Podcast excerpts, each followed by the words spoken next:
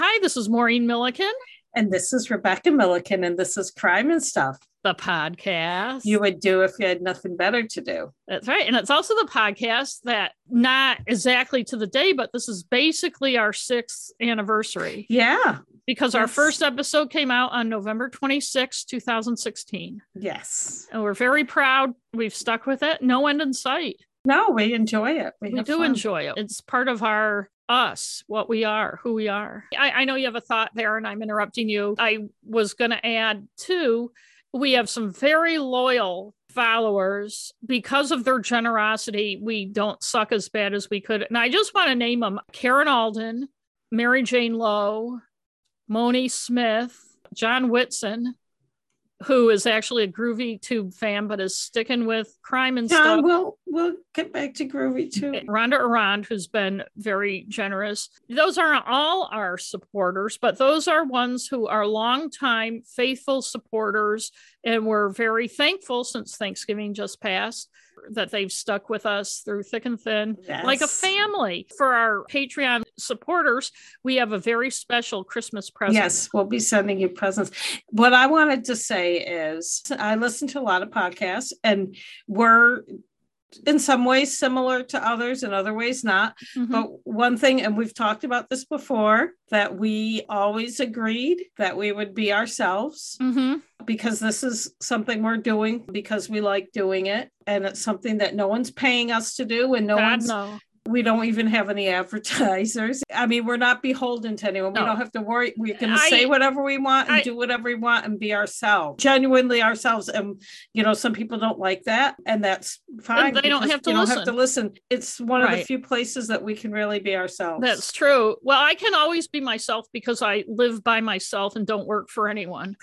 So, and I've always tried to be myself anyway, which is why I live by myself and don't work for anyone. But I've always said, since I was able to understand this concept, and I even can remember thinking a similar thought when I was too young to articulate it well, you know, I am who I am. And if people don't like it, that's their problem, not mine. that's right. Like people can take me the wrong way. And, you know, I feel like people's lives are left full if they don't understand me or like me. Oh, you know what? On that point, I want to read something very quick to you Oh, that happened tonight. It was. It's very, very quick. So Okay. don't worry. and by the way, I just want to say to listeners too if you hear a sound, it's not either of our stomachs, it's Becky's cat, Daisy. Oh, Daisy, she's very right. She's purring very Okay. loudly. So, as I've mentioned before, I like to go on next door. It's a very active next door. Tonight, there was this post, Okay. a person in my neighborhood who wrote, Reminder as people begin to decorate for the holidays. Outdoor lighting can cause a lot of color pollution and unsightly looks to your neighborhood. If you're planning to decorate, please be thoughtful and don't do anything too gaudy in your yard. A wreath on a door and some candlelit windowsills hmm. usually says it all. They can go fuck themselves. And I answered, he must be one of the people who likes the all white lights on the Portland Christmas tree. Ugh. The first person that responded just said harsh, but I wrote, ha ha ha. I'm sorry, not sorry to disappoint you. You do you, and I'll do me. In parentheses, gaudy, shiny, bright. And, Uh, and I got lots of likes on that. Yeah. You can't tell people to adhere to your own taste in their holiday decorations. So it's a, did you actually say the words color pollution? I could see somebody saying, complaining about light pollution, like turn your lights and stuff off when you go to bed at night. But color pollution? I told mom and dad, I said, you know what? If I find out that guy lives anywhere near us, there's going to be a hell of a lot more lights It's, in it's my probably the psychopath next door neighbor. I think he's a serial killer. What if Yeah. he listens? But If he does, sorry. oh, you just go off? I don't know. Did My- I? my- yeah, the screen went blank, but you're back now. It seems like there might be a little internet issue, but There's high winds. wind, wind. I like winds. I know you do. So does everybody else, but I'm Four not. strong winds that blow lonely. yeah, because there's four of them. But in general, wind is an uncountable Actually, wah, wah. I'm sorry. noun. so you can't raise an issue you know that's going to set me off and then try to mock me while I'm talking about it. I'm just going to say it quickly. Wind is an uncountable noun. You don't have it's a number of winds. No. Who has seen the wind? Neither I nor you. Okay. I'm sorry. No, you're not. You're hashtag sorry. Sorry, not, not sorry. We might as well just move on because I don't see this getting anywhere. Should now I? we're going to get complaints in our reviews that it took them 10 minutes to get to the story. I think 10 minutes is pretty good considering our usual. okay, you have updates though, I do. You? I do have okay. updates. First of all, once again, I am not going to do the update on the murder of Des Wendy and Stephen Reed. you know, the only reason I came tonight was to hear that update. I know, and I know that many readers are now slamming. Listeners. Right, many listeners are now slamming their car dashboards or whatever and saying, I'm never listening to this fucking podcast again because the only reason I've been listening is for that. But when I started getting into it, I realized it was too extensive for an update and I am going to do my next episode on it. I know I've said that before, but I'm telling the truth this time. Okay. Something came up Oh. Something oh, suddenly came up. Greg, the Lady Greg. of the Dunes. That's why I didn't do it oh, last time. The and then I said, okay, I'll do an update. But now I, but I do have updates. Okay. The first update is to episode 72, which was about the Cocoanut Grove fire as well as the station fire in Rhode Island. And Monday, November 28th, which was yesterday, as we're recording this, was the 80th anniversary of the Cocoanut Grove fire in Boston. For those of you who haven't listened to episode 72, first of all, why the fuck haven't you?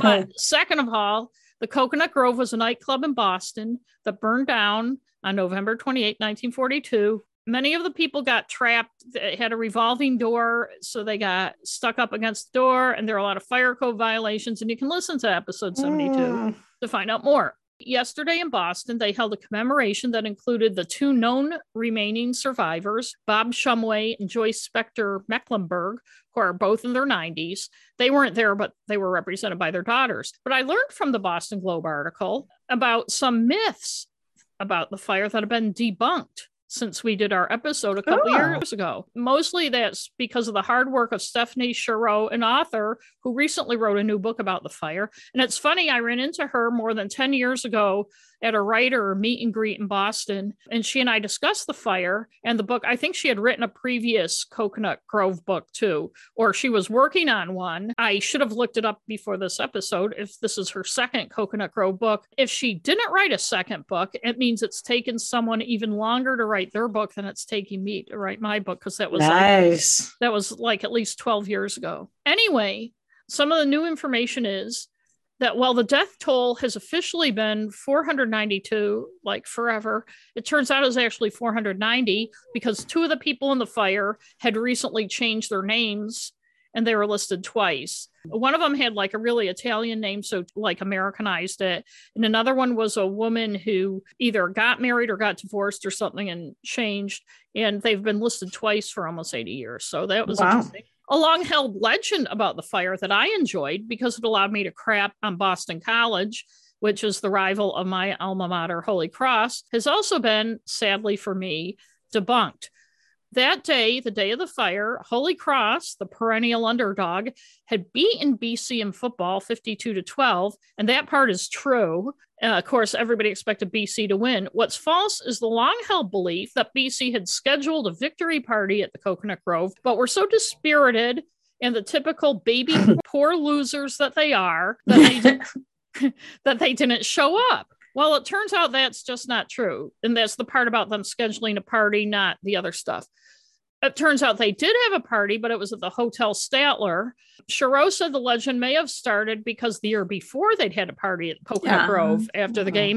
And it's also possible that some players had planned to go there for an after party after the party at the Hotel Statler. And she said, the story of how a terrible defeat saved BC lives has been repeated so many times it's ingrained into the history of the doomed nightclub. I think it underscores a greater truth. She said, that we humans are desperate to see meaning even in horrific events and we have to believe in Mhm. a divine purpose for all of our lives. Exactly. Yeah. And then there's also some stuff about the mechanics and specifics of the fire. But I think in our episode, we pointed out the causes are still pretty much unknown and talked about some of that. She said the fact it spread so fast still baffles the experts. Mm. Another interesting thing for many years, the site of the fire has been marked by a small plaque in the sidewalk on Piedmont Street in front of where the Cocoanut Grove was, and there hasn't been much more.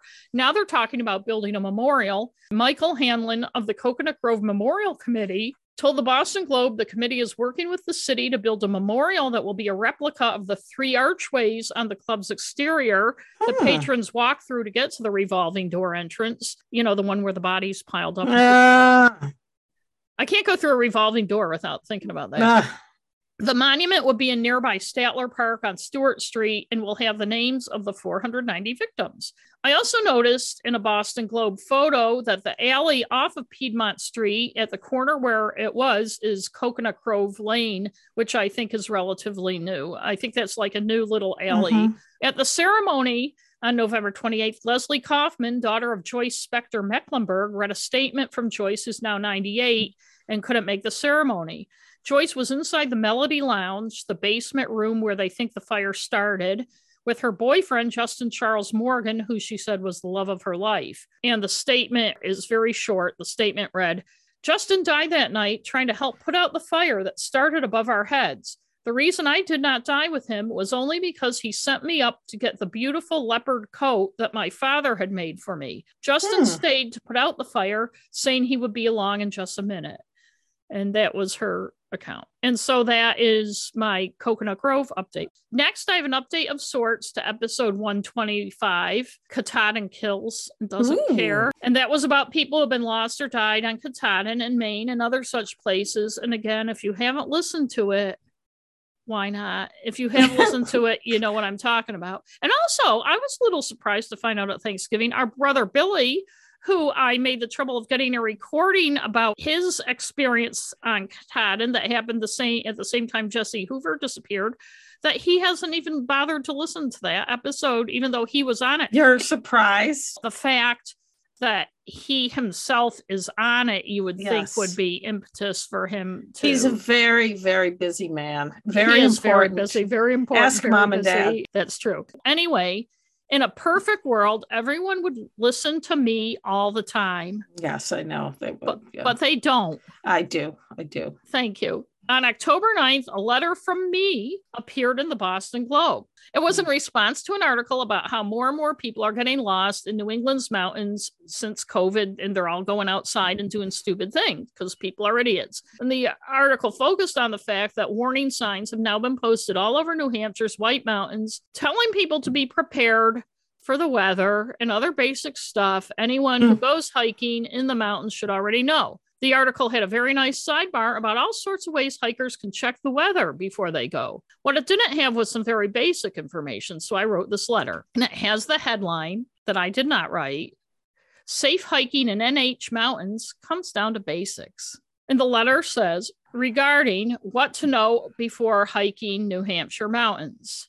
And this is my letter. Aside from the lengthy information offered on how hikers can check the weather in the sidebar to last Sunday's front page story in NH, a hard line on wayward hikers, unquote, staying safe while hiking is often as simple as following the basic rules many of us learned long ago. Know the trail. If there's a trail map, bring it.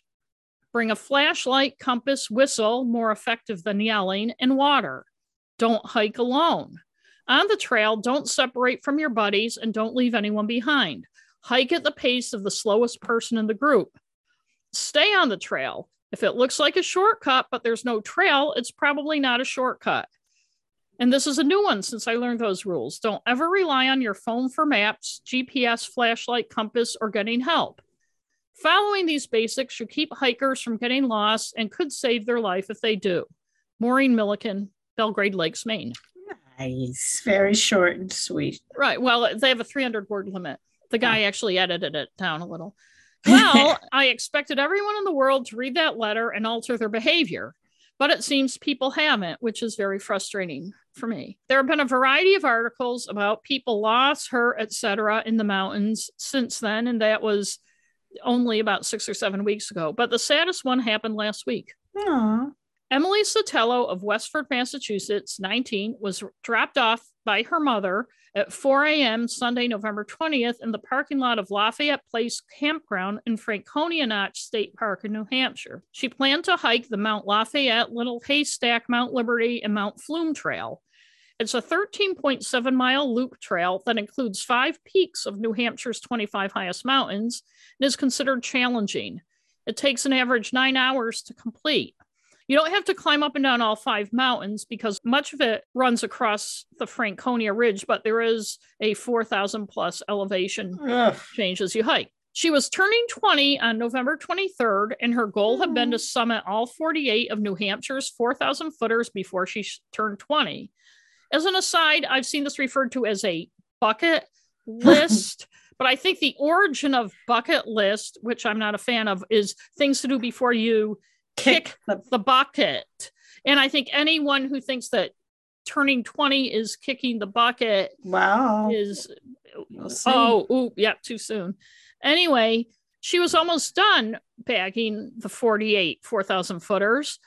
And with the hike she bagged five the summits of mount lafayette a 5260 foot mountain in new hampshire's sixth highest mount lincoln the seventh highest at 5089 feet Mount Liberty at 4,459, and that's the 18th highest in New Hampshire, and Mount Flume, which at 4,328 feet is New Hampshire's 25th highest mountain. I'm not sure how many mountains she had left before she had hiked all 48. And I'm not sure which of these she hadn't hiked because none of the articles said in fact, a lot of them said there were two peaks, but when I looked up the trail that she was on, there were six. According to news reports, Emily set out wearing a light jacket, shirt, windbreaker pants, thermal long johns, and had a small pack that included a water bladder.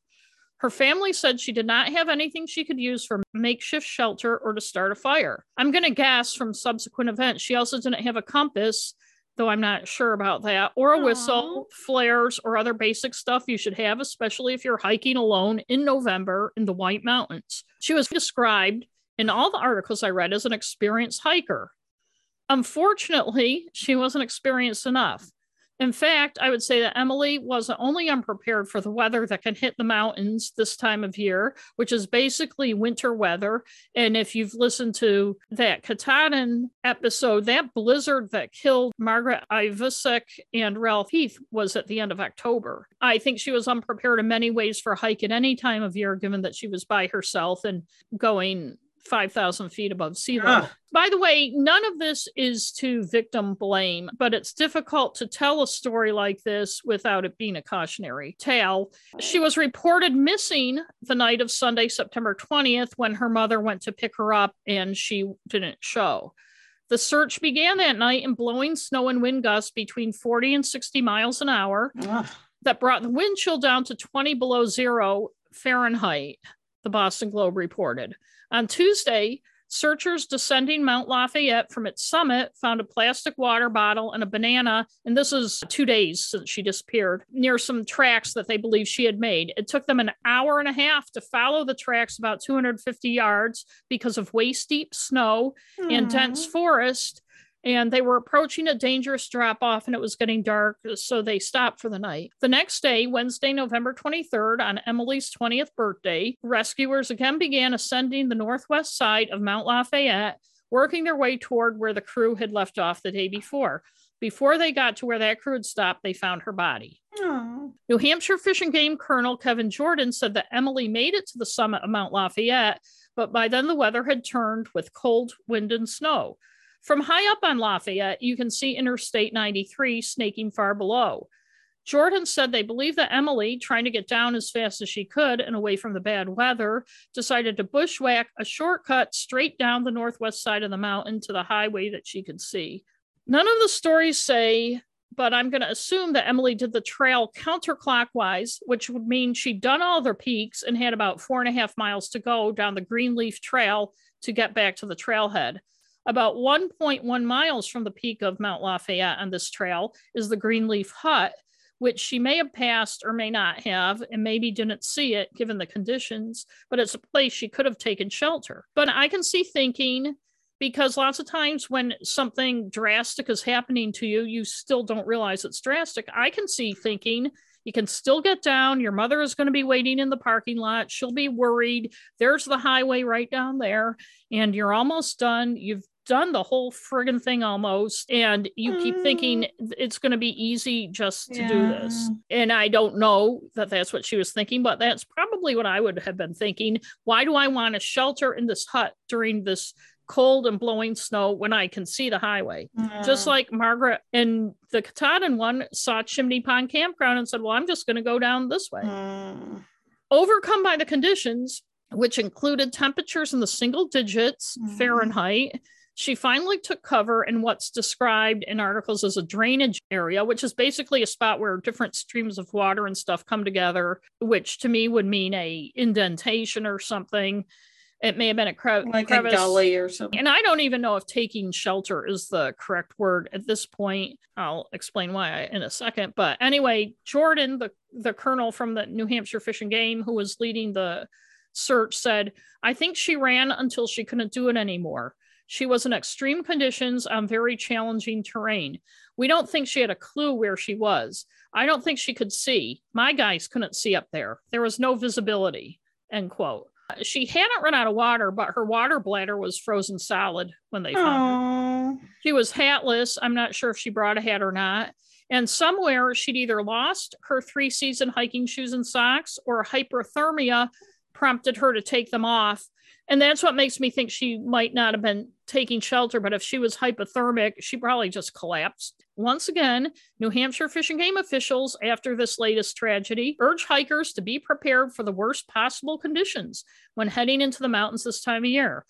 Colonel Jordan noted what should be obvious to any experienced hiker and even unexperienced hikers that the conditions above the tree line are usually far worse than what is seen at the trailhead and I think even if you've just driven across Maine or New Hampshire on a fall day, it can be snowing where I live and 60 degrees where you live. And we only live 70 miles apart. I mean, you know, quote, this is preventable with experienced equipment and some pre trip planning, Jordan said. People hike in the winter all the time and they do it safely unquote. And I'll add something else that from all my reading and research on the topic, which I've done a lot of both for our episode a couple months ago, as well as books I've written and things, people have a much higher estimation of their abilities and preparedness than they really have. And I'm not, like I said, saying any of this or telling the story to shame or blame Emily but I'm sure she thought, like many other people before her and many will in the future, hell, I'll be up and down so fast, I'll be fine. I don't need to bring a lot of extra stuff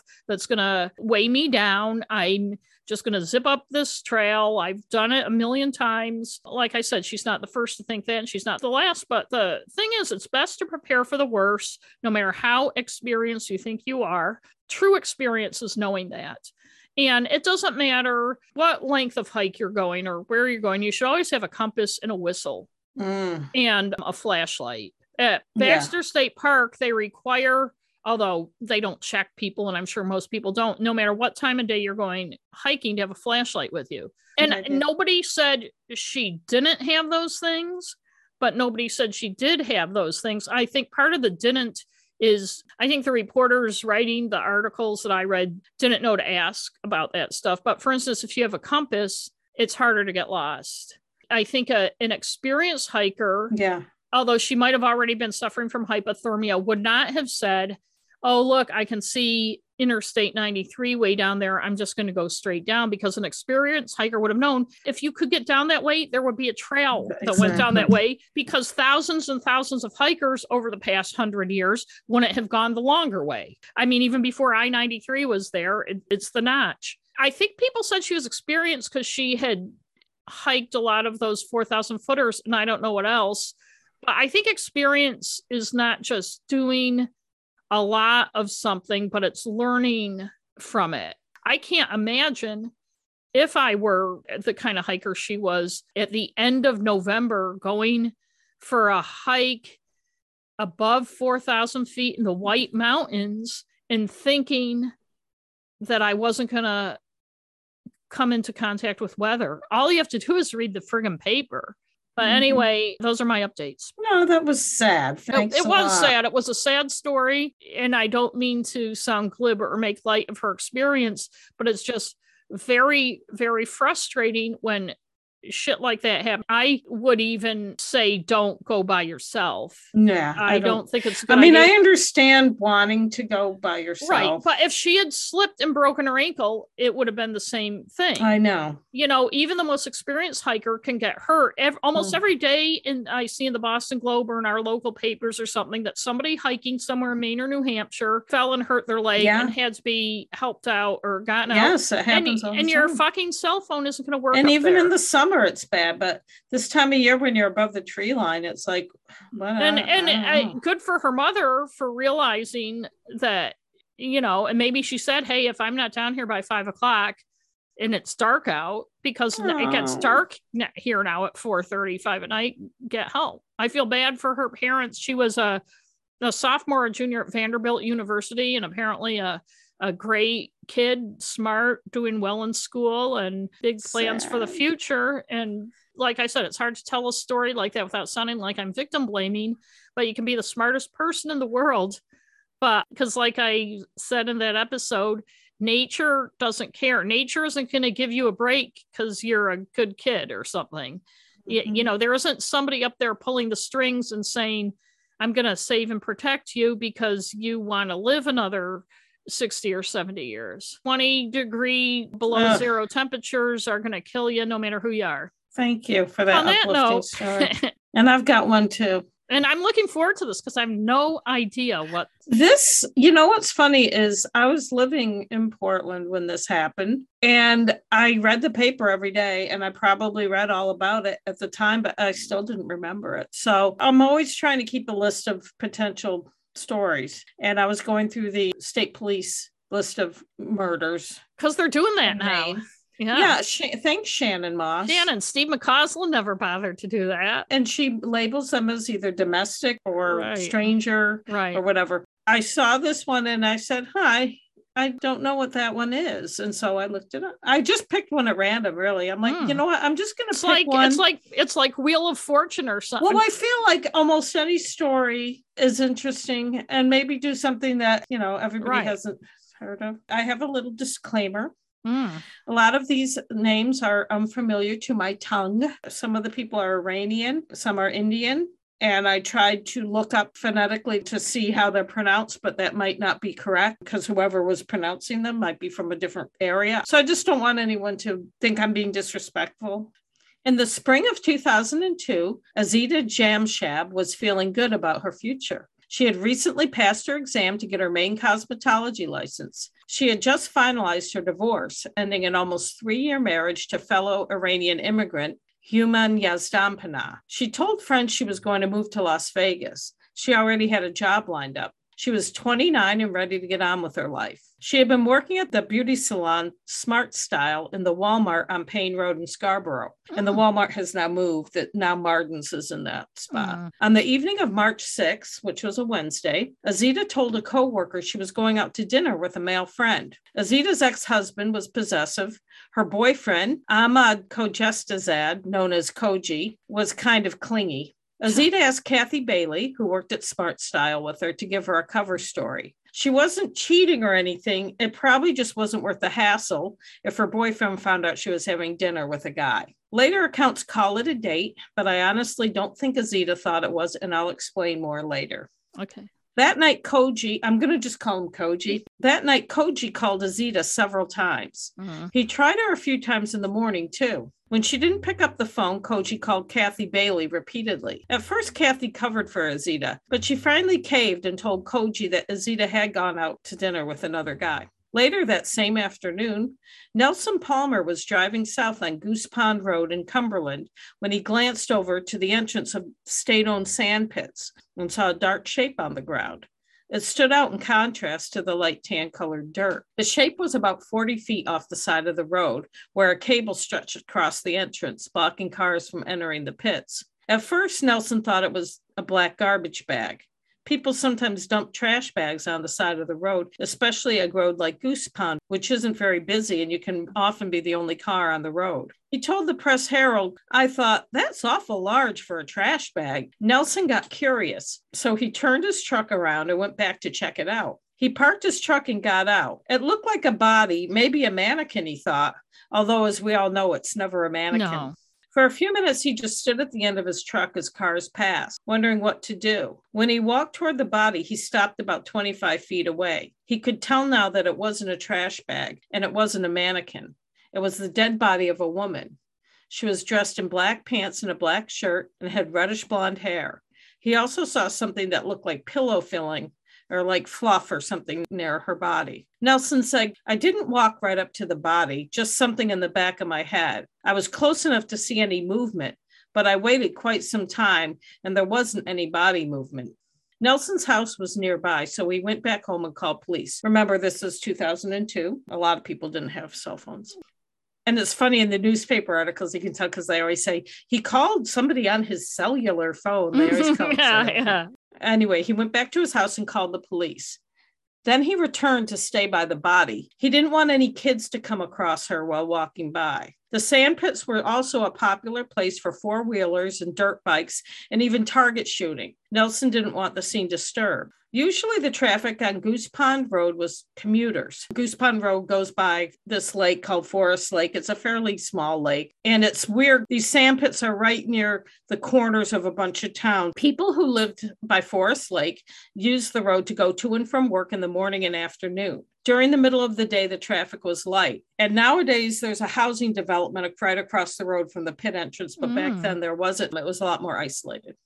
Local police called Maine State Police to the crime scene because it was clear to them that the woman had been killed. And as we've discussed in prior episodes, state police handle all homicides in Maine with the exception of Portland and Bangor. Police shut down the road so they could investigate. Gwen Frost, who lived near the site, said, It's just so scary. I never thought anything like that would happen here. Nelson Palmer said, It kind of squirms your brain a little bit when you find something like that, especially in a community like this. And I just want to say, Cumberland, it does have its rural, less wealthy parts, but it's one of the state's wealthiest communities. Yes, but it that is. part isn't. but that part isn't. It's the part that's West Cumberland. It's kind weird. of a suburban area of Portland.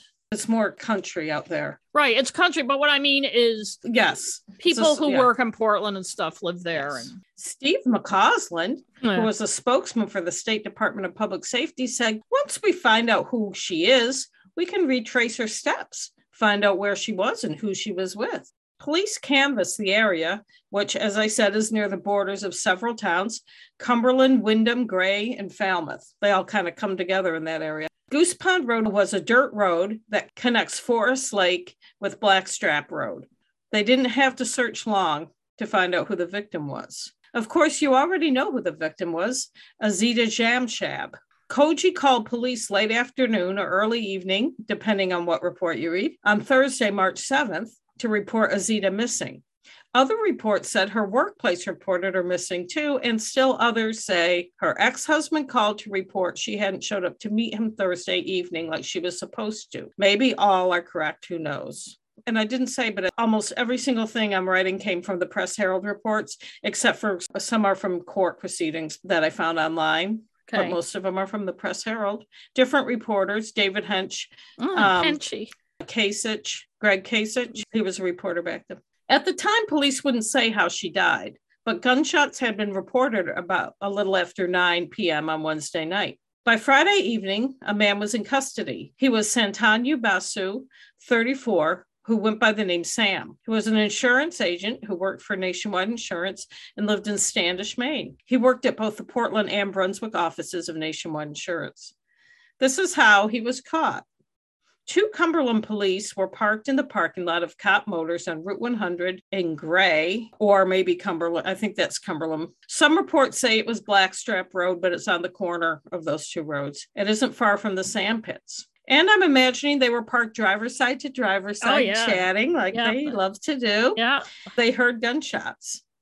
They drove to the pits, probably less than a five minute drive, and passed two cars leaving the area. They got descriptions of the cars and partial license plate numbers. State Police Lieutenant Brian McDonough said that information was very useful in making the arrest. Mm-hmm. The stories didn't explain, but I wonder why the cops didn't pull anyone over. I mean, isn't hearing gunshots like well were they pull... going to the pits and they the were cars... going there and they passed the two cars coming out of that area. Right so they were probably going there to see what had happened. Yeah that's true. They didn't know at that point right? The police apparently didn't see the body at the time although they drove around the access roads looking for parked cars. They didn't see any cars or any people. I should say, and we've said this before, but if you don't live in a rural area, it's hard to explain how dark the roads are without streetlights. And even if you have your headlights on, she was visible from the road the next day. That guy Nelson saw her, but who knows why they didn't see her? She's wearing black. I would imagine they would have had to go into the sand pit. Well, she was in the entrance. Right. But they would but... have had to turn like they were going into it. Maybe they were just driving around the periphery. The stuff. other thing I was thinking is that isn't the only entrance. Oh, okay. So they could have gone in another entrance, driven around inside it, and then come out and not come out that entrance. Right. So who knows? Police had no information about a possible motive or what connection there may have been between Sam Basu and Azita Jamshab. Lieutenant McDonough said, We're in the process now of doing a positive identification of Azita. There were leads at the crime scene that led to her identification. At the time, police were still trying to contact Azita's family, who all lived in Iran. Friday afternoon, March 8, state police asked Sam to come to the state police barracks in Gray to answer a few questions. Then he was arrested and charged with murder. Police were able to zero in on Sam quickly for a few reasons. Azita had her name tag from work still pinned to her blouse. I don't think it had her full name, but her first name and the name of the workplace that was identified on it. A few hours after they found her, the missing person report came into Westbrook Police. Azita is not a common name, so I'm sure it was pretty easy to put two and two together. Lieutenant McDonough said, Going out to the scene, I became very concerned because it had all the indications of a whodunit. Mm. We had a female left in the middle of nowhere with no identification on her, and those can become worrisome. Police went to Azita's workplace, Smart Style, and Kathy Bailey told them that the man Azita was having dinner with was Santanu Basu. Lieutenant Brian McDonough said, We know they were acquaintances and friends. We haven't confirmed any more than that. We're obviously going to look into the depth of their entire relationship. The deputy medical examiner, Michael Ferenc, said his autopsy showed Azita had been shot four times, including once in the back. Her spinal column had been severed. As I said in the beginning, Azita was at a crossroads in her life when she was killed. She had come to the United States in 1998 after leaving her home country of Iran and spending some time in a refugee camp in Pakistan. And the newspaper doesn't say when or why she was in the camp. Iran was really oppressive until the uh, late 90s. So that could be why, but I wish they had gone more into it because yeah. I wanted to know more about her. In any case, Azita arrived in Portland, Maine sometime in 1998. She came alone, unaccompanied by family members, which is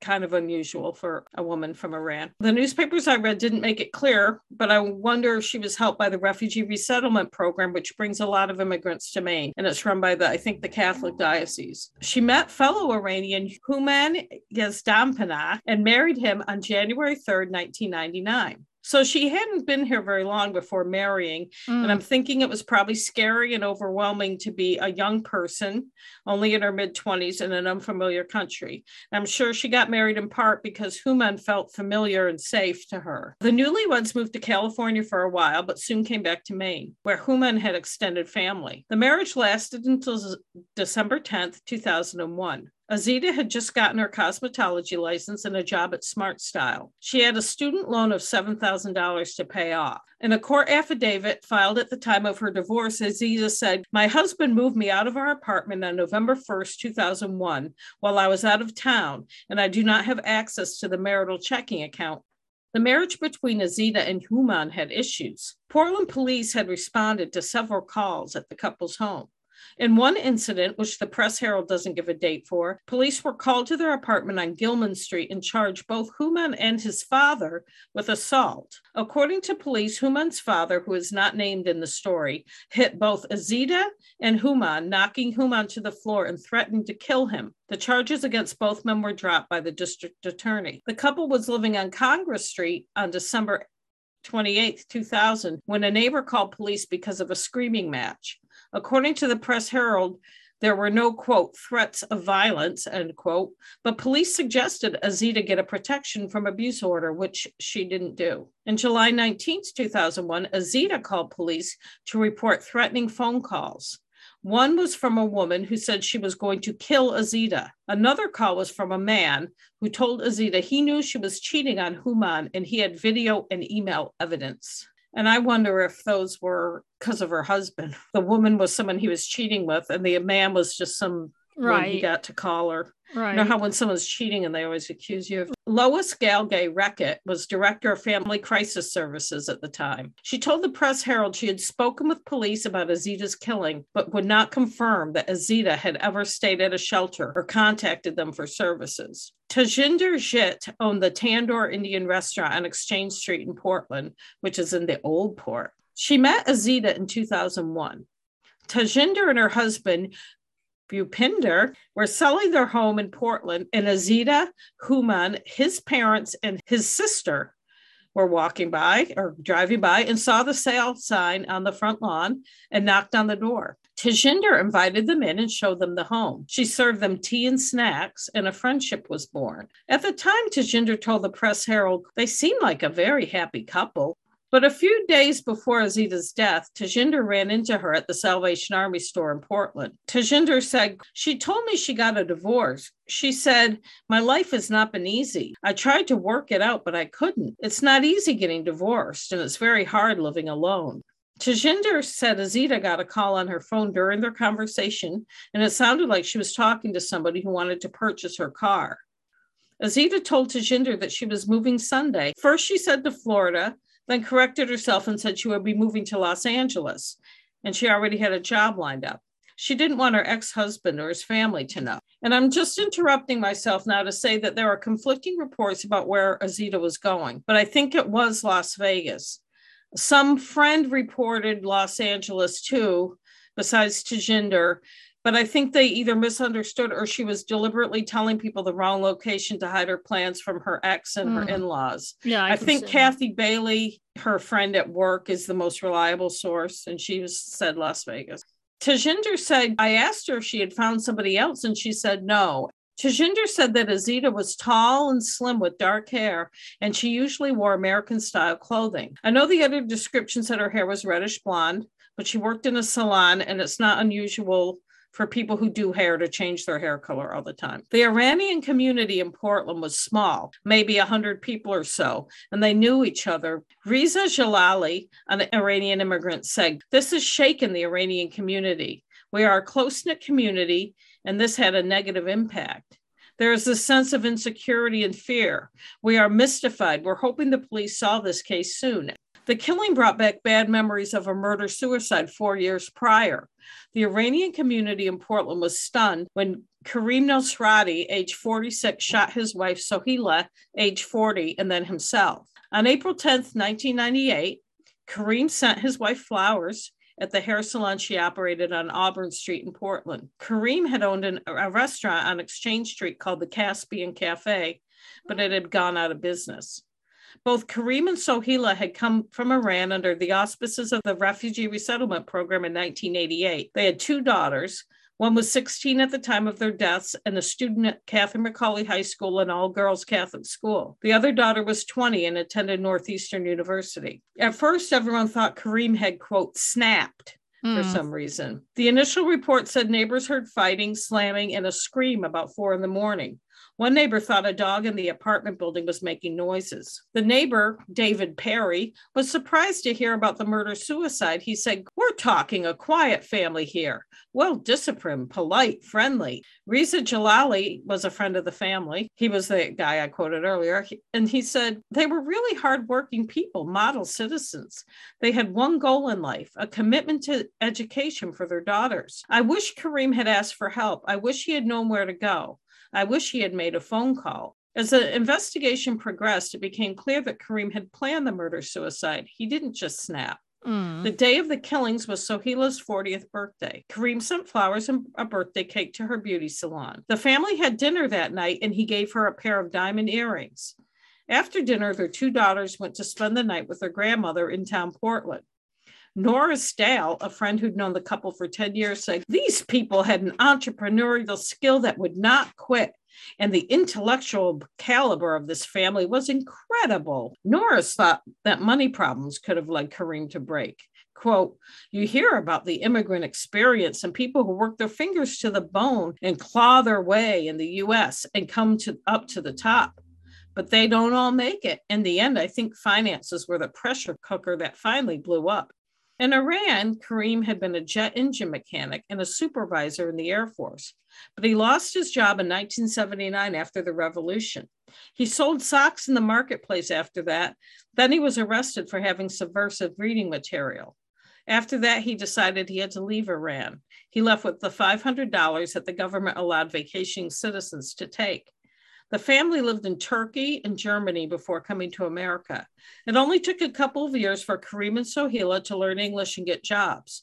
Kareem worked at Mercy Hospital and then opened his restaurant, which wasn't successful, and he ended up with carpal tunnel syndrome as well. But Kareem was upbeat, according to friends, and was getting a certification to be a nutritionist. But that all changed the night of Sohila's birthday. Kareem bought the 357 revolver less than a week before the shooting at Howell's gun shop in Gray. There was a five day waiting period before you could pick up a gun after buying it.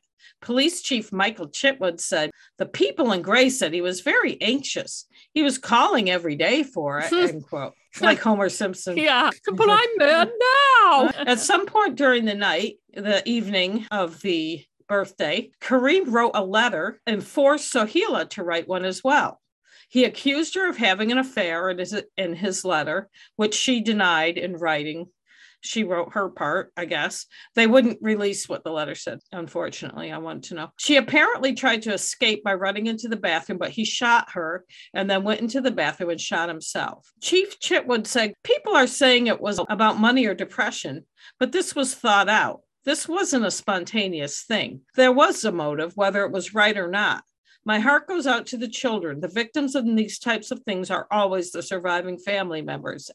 The older sister, Nassim, was faced with raising her younger sister, Nita. But Nassim told Bill Nemitz, a columnist with the Portland Press Herald, that the Iranian community had been very loving and supportive. Even so, the deaths were devastating to friends and acquaintances. And now, four years later, here was another member of the community shot to death. At Santanu Basu's indictment on April 4th, the relationship between Sam and Azita was still ambiguous.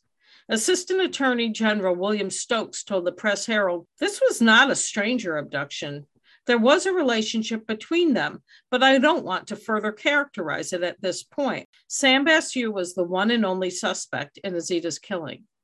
Sam was in a lot of debt and told a friend that he owed $40,000 to bad people. Sam applied for a court appointed lawyer to represent him, saying that he was indigent. Though his household income was $60,000, he reported his credit card debt at $90,000. Mm. As information emerged, the newspaper started reporting that Azita and Sam had a romantic relationship. The state police affidavit said on March 6 Azita had told a coworker that her boyfriend wanted to get together once more before Azita left for California, and she was excited about it. According to the affidavit, Sam was the boyfriend. I'm stressing according to the affidavit because I think the person interviewing the coworker inferred a lot, and I will talk about that later. When police searched Azita's apartment in Westbrook, her purse, wallet, and cell phone were still there. There was paperwork in her apartment that said Sam Basu was her insurance agent. Azita's coworker confirmed that Azita was going to have dinner with her insurance agent that night. The night of Azita's death, the two Cumberland cops heard two quick shots and one more a little after 9 p.m. As I said, they passed two cars. They traced one car to a man who had been picking up a friend in the area. That driver told police he'd seen another car, a boxy silver model, parked on the side of the road near the entrance to the pits. That car left about the same time he did. When Maine State Police found out who Azita was meeting that night, They visited Sam Basu at his office the Friday morning after Azita was found. Sam told them that yes, he had visited Azita at her home that Wednesday evening, but only for about 20 minutes.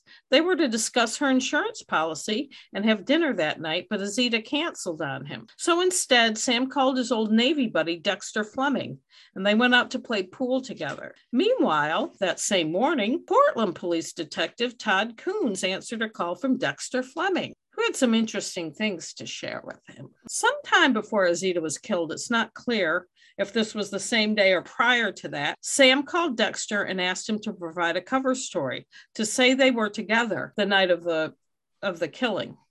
Sam was married with a couple of kids, so Dexter just assumed he was helping his friend cover up a date with another woman. Mm-hmm. So Dexter said, "Sure."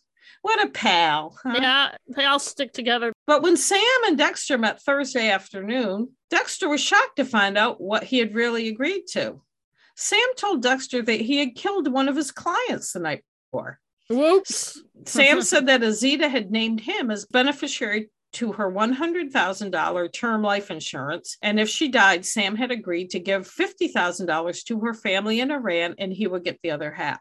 Hmm. Sam told Dexter he had rented a car and picked Azita up at her apartment. He took her to an Indian restaurant in Brunswick where they got takeout and took it back to his office in Brunswick to eat in the break room there. Then Sam took Azita on a drive.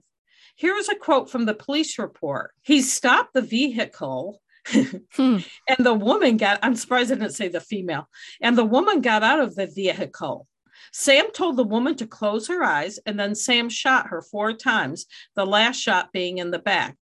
Sam told Dexter he'd almost been caught by the cops as he drove away. He cleaned Azita's blood out of the car before returning it the next morning. Sam drove back down Goose Pond Road the next morning to make sure she was still dead and was satisfied when he saw Azita's body still there. After Sam told Dexter the story, he asked Dexter to tell police the two of them were together all night. Dexter said okay, but then he called Portland police mm-hmm. the next day. Police asked Dexter if he'd call Sam while being recorded under the pretense of needing to synchronize their alibi stories.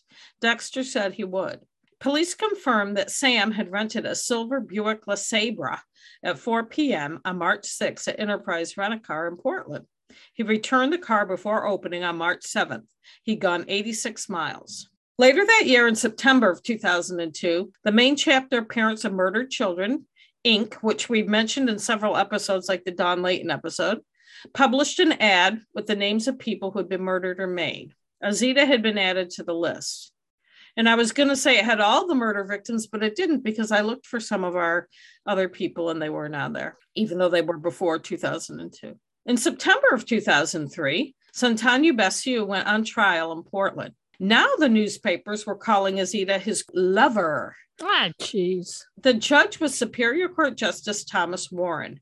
The prosecutor was Assistant Attorney General Lisa Marchese, and the defense attorneys were Karen Dostler and Neil Duffett. Police had reported that Azita's co-worker told them that Sam was Azita's married boyfriend and he had sold her a life insurance policy that named him as beneficiary. He had promised Azita he had a surprise for her that night. Police went to Azita's home to interview her ex-husband at 8 p.m. Thursday night. When they searched her home, they found the insurance papers that identified Santanu Basu. And my question is, why was her ex-husband at her house? Yeah, I don't understand. Like, fuck you. Get out of her house, buddy. Yeah. When the trial started, more details emerged. In one of Sam's office wastebaskets, police found what they called a to do list that had on it, in part, a rental car, gloves, a pillow, ammunition, garbage bags. He had reminders to get car rental and drop off vehicle. Why do you write a list? They do it all it's the time. It's not the first time I know. Kill Azita. Kill- I'm sorry, we shouldn't make light of that. No, I, know. I mean, it's, we're making light of his idiocy, not what he right. did. For the defense's part, they claim that Azita's boyfriend, also called her lover in the article, Ahmad Kojastezed, Koji, also had a motive to kill Azita since he was the secondary beneficiary and would collect the $100,000 if Sam went to prison. Sam had been in jail since his arrest over a year before. Koji had a used furniture business that was in trouble. He admitted he initially lied to police about his relationship with Azita, and he had broken into her apartment the day after she died and stole a letter she'd written, as well as a videotape of either her in a t shirt or her in underwear depending on what report you re- believe. Hmm. When police searched Sam's work computer, they found the same to do list that they found crumpled up in his trash can. Ah, what a dumbass. It, it was created on January 4th, 2002, the same day he sold Azita the insurance policy that named him beneficiary. Kathy Bailey, Azita's best friend at work, testified that Azita was going to move to Las Vegas to get a fresh start. She agreed to cover for Azita so Koji and Houman, the boyfriend and ex, wouldn't know that Azita was having dinner with another man. According to Kathy, who, as I said, I think is the most reliable, there was no romantic relationship between Azita and Sam. Sam wanted to meet Azita to take care of some last minute business issues before she was to leave the state. I have my own theory, which I will discuss at the end about how I think all this played out, and then you can talk about it. I have one too, yeah. Yeah, I get to tell mine first. I know you do. I'm just saying. So we can see how we always agree anyway. I know. Pretty much. Koji testified as well. Azita had told him about the insurance policy. He said, I said I cannot and don't want to be on the policy. He also told her to take Sam off it. Koji was trying to get paperwork from Iran so her parents could be added as beneficiaries and she would remove the two unrelated to her men. Koji was worried on March 6 when Azita didn't return his phone calls. When he checked her work and she wasn't there the next day, he got even more worried. He went by her apartment and saw her car in the driveway. He tried calling her landline and there was no answer.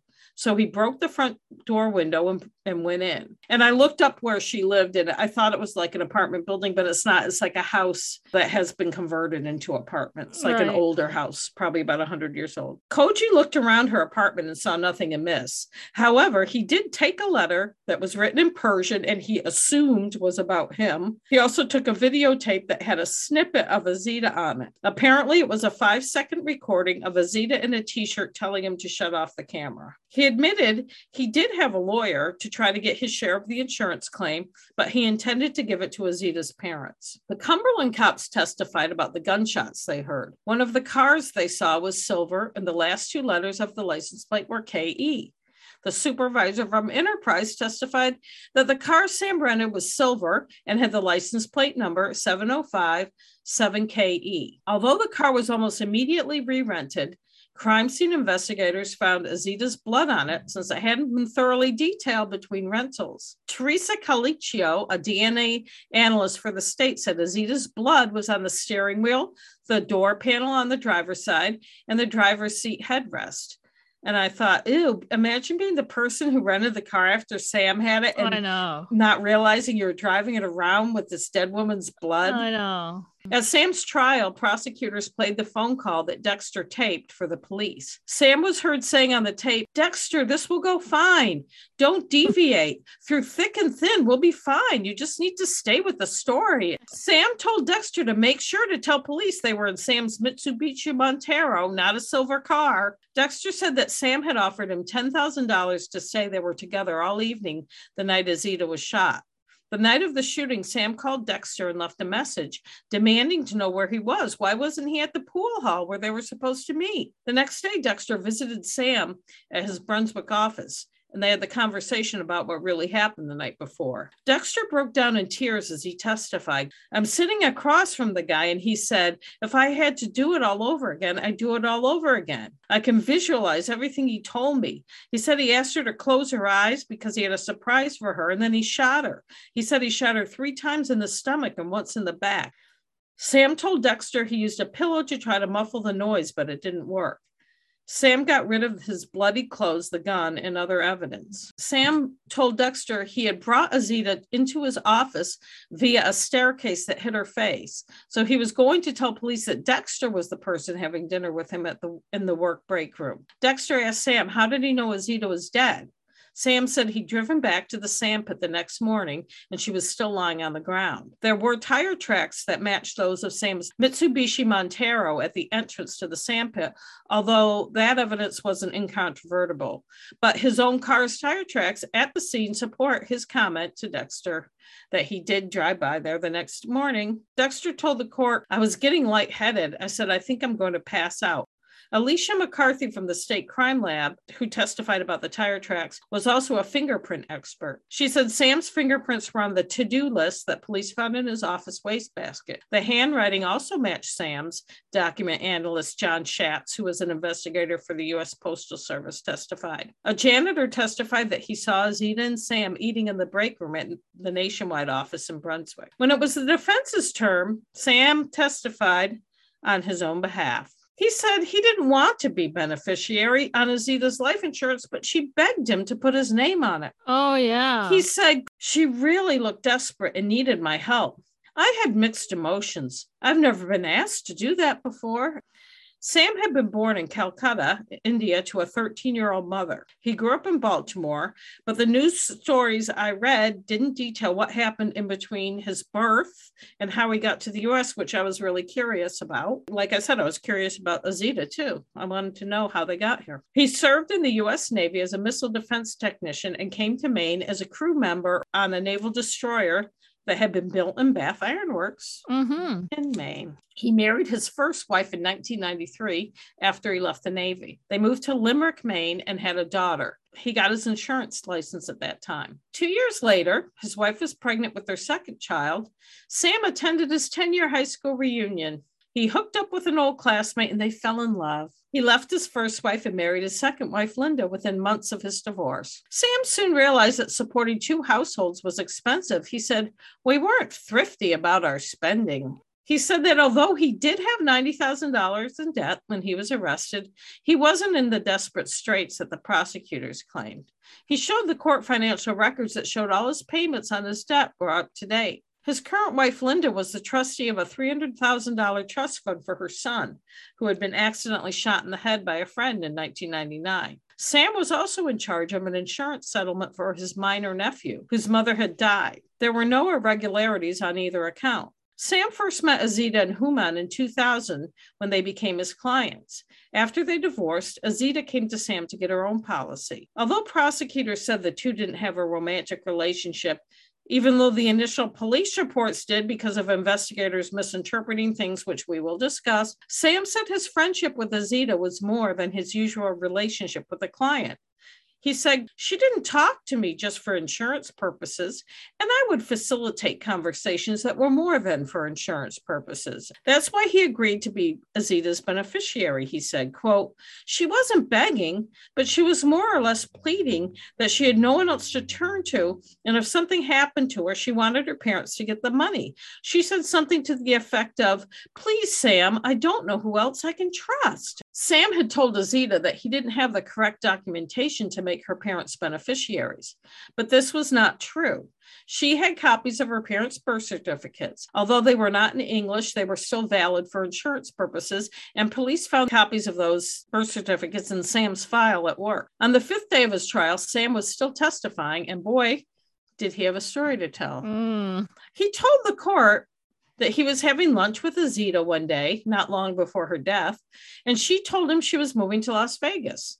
Sam told her he wanted to go on a date with her, even though she was married. She agreed, and they made plans to go out the night of March 6. Sam said he was preparing for the date when he made a list, which he wrote on a scrap of paper and downloaded into his office computer in Palm Pilot. His list was the stuff he had to do to get ready for the date. On top of the page was written order of doing things. The first item was rent a car, which Sam said he had to do so he could keep the date secret from his wife. Then on the list was picking up a carry out dinner then driving to Moose Pond in Bridgton, where he planned to park outside a house he knew was vacant.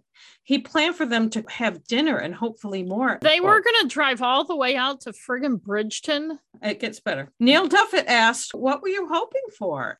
Sam answered, Intimacy. Mm. Now, let me just cut in here. First of all, that sounds like a piss poor idea of a date. also, Bridgton is an hour and a half from Brunswick.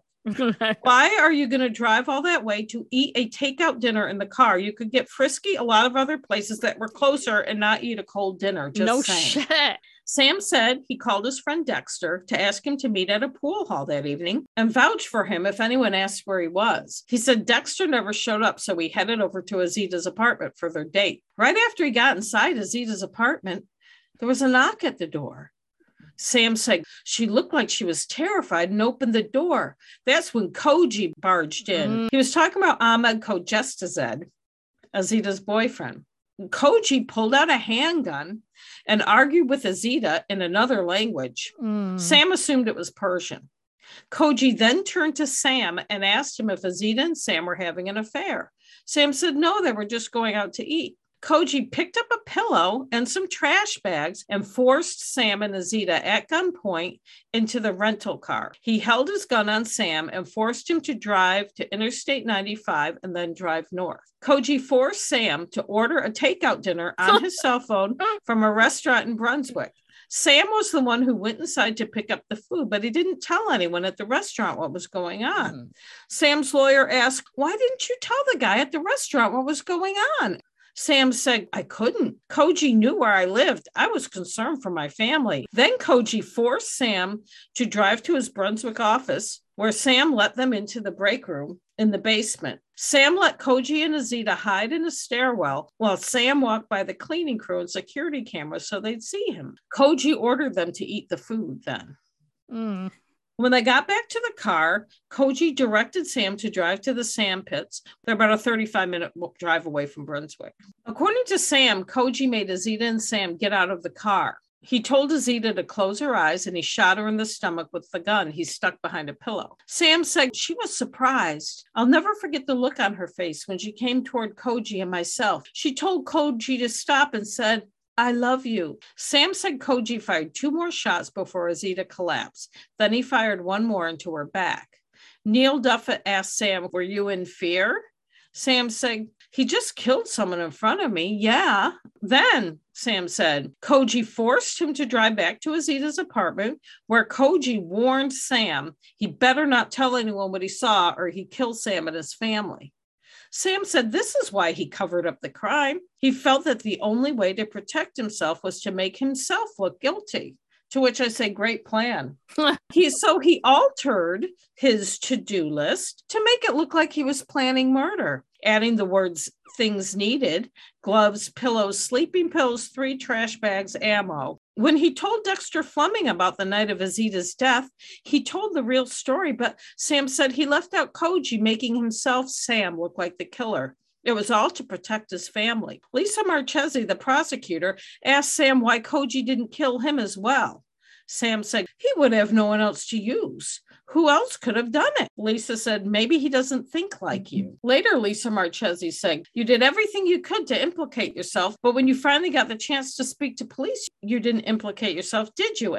Sam said, I was torn in two different directions. And I would add that if I were Koji and doing something like what Sam said, I would have made it look like a murder suicide and implicate Sam. And I wouldn't, Yeah. there would be no reason to drive all over Maine to do it. Yeah. Story's obvious bullshit. Ahmed Kojesta said got on the stand again before the end of the trial. Of course, he denied the story Sam had spun. He said of Azita, I told her I didn't want to be on the policy and recommended that you should not be on that policy. I said you can put your family on it. When asked if he killed Azita, Koji said, No, why should I? I never did that. Yes, Koji admitted he did own a gun similar to the one that killed Azita, but it had been stolen from his house seven months after she was killed. In the end, the jurors didn't believe Sam's story, believe it or not. Yeah. They deliberated for three hours before finding him guilty of murder. Jamshid Jamshab, Azita's uncle, traveled from London to attend all seven days of the trial.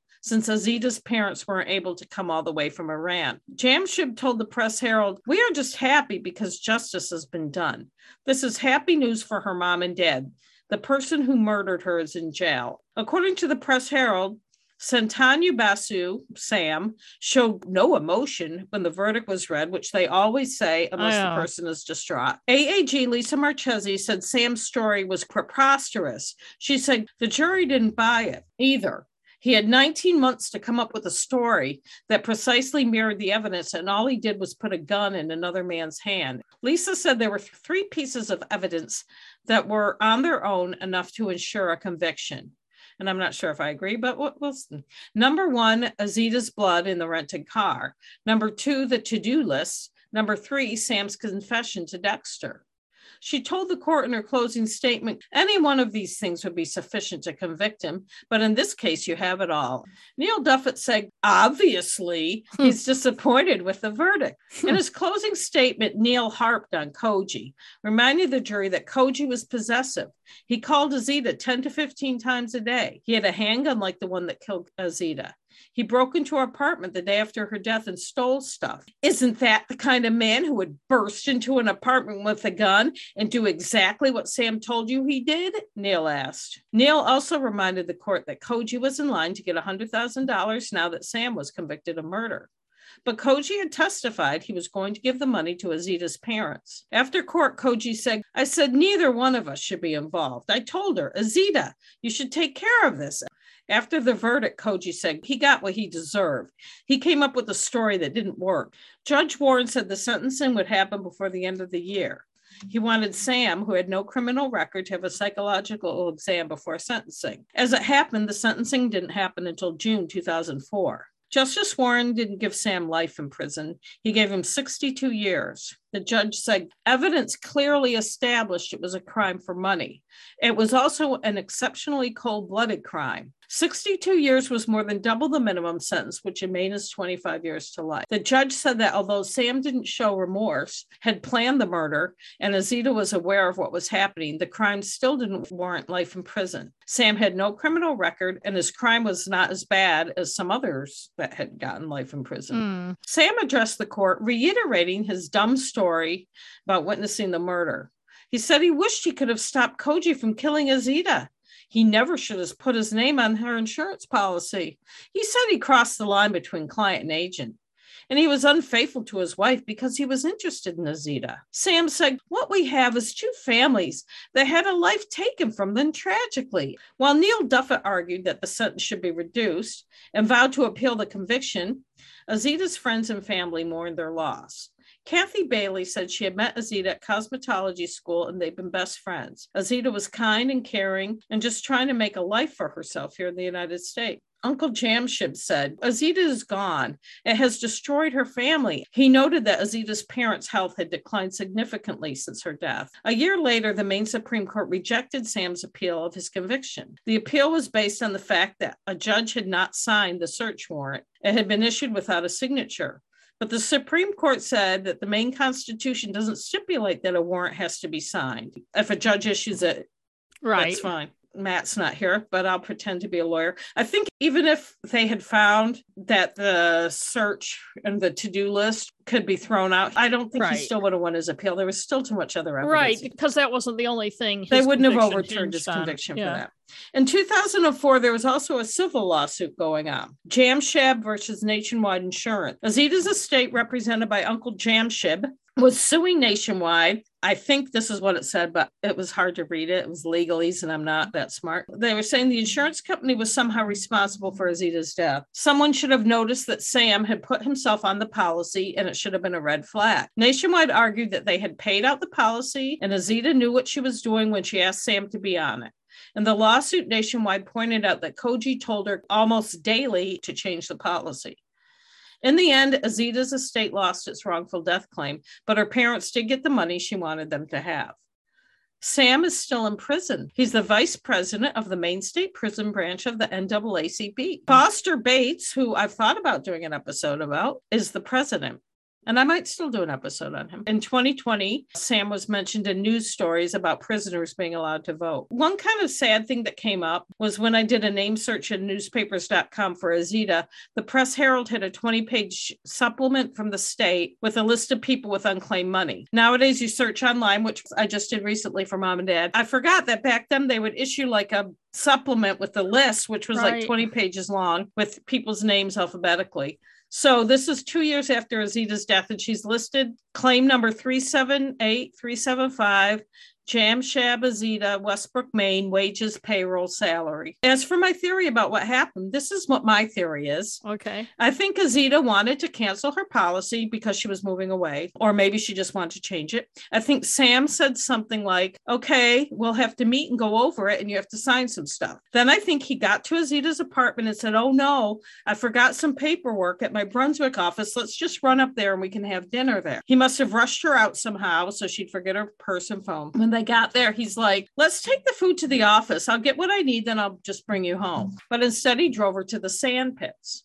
I don't know what he told her to get her out of the car, but she had told a friend he said he had a surprise for her, so who knows? He got her to sign the insurance and formed his plan from the beginning. He knew she was naive, and some reports said her English wasn't that great. And I'm not sure if that's true, but in any case, she was probably ignorant about insurance, as any of us would be, especially if you're 29 years old. He must have sold her on how important it would be to her family to have insurance. I bet she wasn't even thinking about getting insurance. And he, I bet he talked her into it. I think he always planned to kill her eventually. I think the fact she was moving and maybe she'd either decided to change the policy, like maybe she finally figured out that she could put her parents on it or she was going to cancel it. It made him act when he did.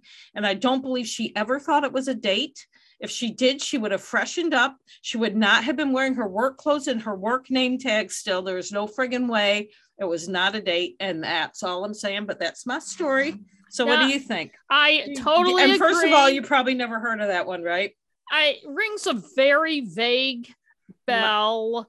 I would have Honestly, been in New Hampshire when it happened. I mean, I was right in the same town, but I, I was right. But I may have seen stuff like on the AP wire or something at work in New at the paper, New Hampshire. It just rings a very vague bell. But I think it's the names I agree with everything you just said. Further, my thoughts are the minute he met her, he saw a mark. Just because someone isn't in obvious dire financial straits doesn't mean they don't want more money. If he's got 90 grand in credit card just because he's paying it now doesn't mean he's going to be able to keep that up. That's true because that's what I write about my freelance yeah. job. Ironically, not ironically because of the story, ironically because of my financial wizardry, but also that's a shitload of credit card debt. Even if you can pay, make, make your monthly minimum payments, he's going to be paying that for decades. And also, just having that much in credit card debt shows that you like money and you like to spend money and you like to buy things. But also, he did that to do list a couple months before he killed her. He did it the day he sold it.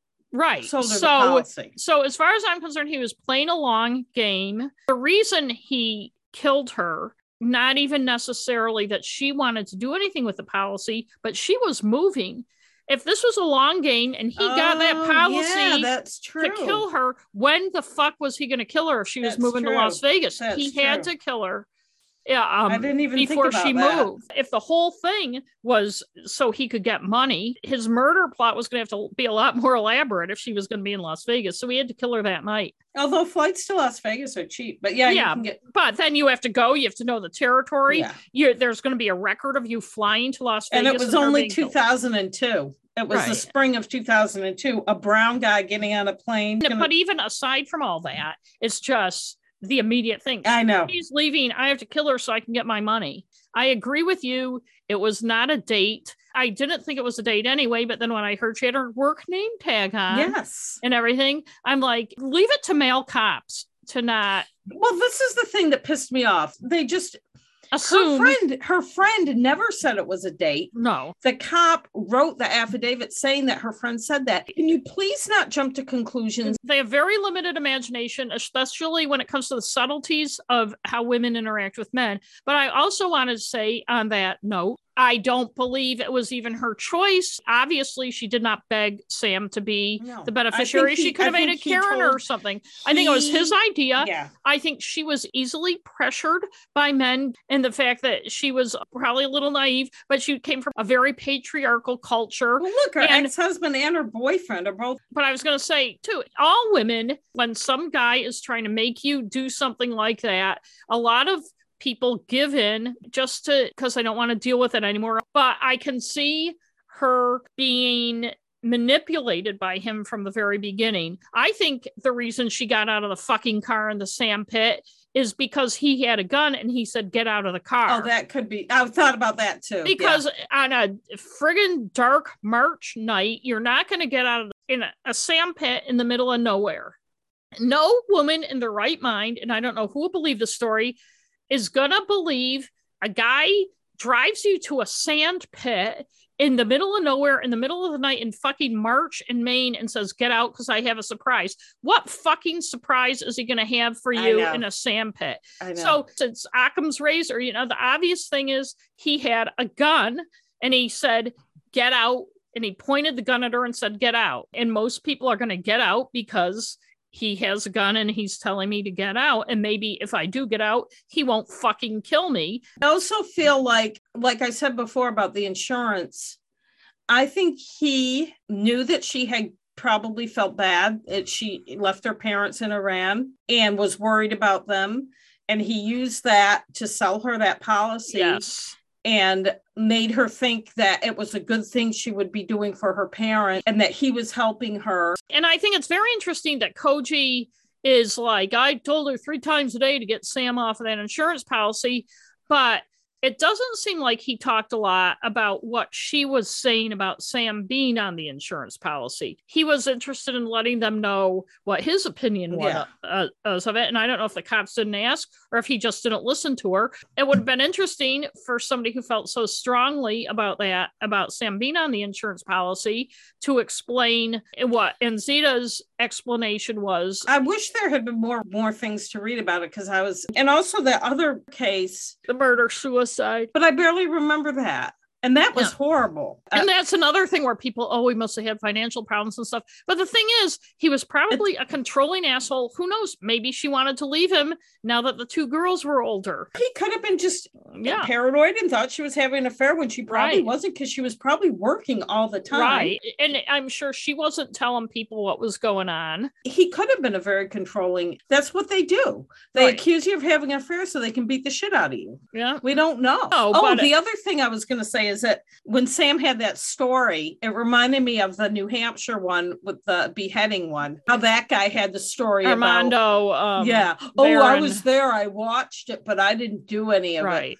it. Right. well, you know, the thing is, once they know what the facts are from the police, then they have to make up a story that fits the facts and the evidence. If you're going to make up a story, make up one that's as close to reality as possible. Like, why say you're going to drive to Bridgton? There's I no. I don't even understand that. That doesn't even make sense. It's like, why add something to your story that's so beyond the realm of believability? The problem is, too, when you try to understand, like, people think that maybe it's from watching TV and stuff that every criminal has this well planned out thing yeah. where everything makes sense and these flawless little plans, and it's not Uh, people who do crazy fucking shit have a lot of crazy rationale. And even if somebody's really smart, doesn't mean they're smart about planning a crime. I know. They do shit that makes sense to them, but these police, even if they're flat footed Keystone cops, have been investigating crimes for 20 years, and there's some shit that's just going to stand out. Aside from his stupid bullshit story, how did he think he was actually going to get away with it? People knew she was seeing him that night. Maybe he doesn't understand that women tell other women just random things, and the other women actually listen and remember the random thing. He was the beneficiary of her insurance policy. So he's the first fucking person the police are going to look at if she gets killed. I know. But the other thing I thought was interesting is his friend he assumed that his friend wouldn't think it was a bad, you know, like his friend would just take it in stride. And I do give him credit that he immediately called the police well, and told right. them because, like, well, a I lot of people, sociopaths like, assume everybody else is one too. Once have we covered where the the, the person's people like, are like, why didn't you call the police and tell them if you saw that person dead? And oh, I don't but, know. Yeah, you know. But uh, anyway, that's good. Good Thank you. Another, thank you. Another cautionary tale. If some asshole wants for you to get insurance and make him the beneficiary, don't do it. Always make your mother the beneficiary if she's alive, and if not, make your sister. You know, somebody who won't kill you. You know who I always did until I had Hannah? Who? was Me? my ex. No, Oh, Gordon. Gordon, yeah. I'd make Gordon my beneficiary. So you have an NNW. I do do. you?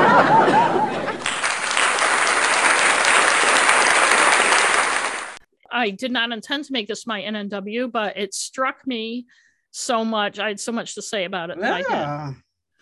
I watched on Disney Plus a documentary called My Name is Bulger.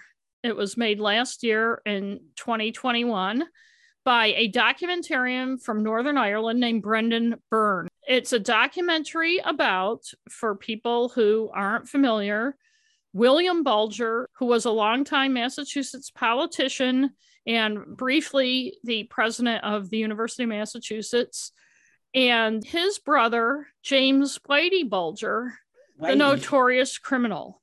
Now, I read that Byrne originally set out to make just a documentary about William Bulger, but once he realized how extensive the legend of James Whitey Bulger was, he had to make a documentary about the two of them and how that affected the family because it's like it's like that movie with Pat O'Brien and Jimmy Cagney, you know, one's the priest and one's the criminal and blah blah blah. Or like that Bruce He- Springsteen song. Right, highway patrolman. Yeah. But I scoured the closing credits to see where the Bulger family bankrolled or helped produce the movie. Ooh, them's fighting The only reason I watched the whole thing is I realized I needed to do an NNW about it. I didn't see any connection that I could tell as the credits scrolled past, but that doesn't mean they didn't, because I wonder why a documentarian based in Great Britain would be interested in a story about a politician whose name isn't familiar outside New England. Because he said, as I said, he originally was just going to do a documentary about William Bulger, which strikes me as the most boring fucking. Within two minutes of watching this, I'm like, this documentary was made at the behest of the William Bulger family. Ooh. It starts with Billy Bulger's adult sons. They're like our age because he's in his 80s now, saying they want to set the record straight because their father has been tarnished. His legacy has been tarnished by the legend of Whitey Bulger. For those of you who may not be familiar with Whitey Bulger, he's because I know we live in a little snow globe here in New England and the rest of the world isn't always paying attention to what we're doing. He was a notorious criminal who pretty much called the shots from the 60s into the 90s in Boston. And then he got a tip off that the FBI was going to arrest him and he went on the lam and he was a fugitive for 16 years. He was on the FBI's top 10 list and he finally was arrested in Santa Monica, California in 2011 with his girlfriend, Catherine Greig. The documentary tries to somehow make a case that Whitey's crime history was exaggerated although it Mm. has the gratuitous all the family members at the end billy bulger's kids saying oh we feel bad for the victims blah blah blah Yeah, but yeah. but yeah it kind of walks this contradictory line that he wasn't that bad and that basically william bulger's political enemies and the boston globe pretty much built it all up to make william bulger look bad and if you think I'm being glib about this documentary, just watch it and you'll see. And they're very affronted by how unfairly poor William Bulger has been treated. And there's an undercurrent of them being affronted by how unfair Whitey Bulger, who's a murderer yes. of many, many people, Yes. has been treated. And you'll see more how I feel as we go through this Oh. Bad reenactments. I don't believe it has any. I didn't take any notes while I was watching this. If I'm wrong, it means that they're so unobtrusive that I didn't even notice. So I'm not taking anything off. Narrative cliches, I'm taking off a point. You can't have South Boston in Ugh. a documentary without showing the fucking St. Patrick's Day parade bag fucking bab pipes and all the fucking Southie people waving their Irish flags. No offense, because I love Ireland, but this is not Ireland, it's South Boston. I watched this after I rewatched the very good documentary about the Gardner Museum heist. This is a robbery. And I just had that like Boston, and I saw this and I said, oh, a Boston thing, I'll watch this. And even that Gardner heist documentary had the fucking bagpipes. Although St. Patrick's it happened on St. Patrick's Day, so at least they had a reason. And I had too much of that cliche Southie.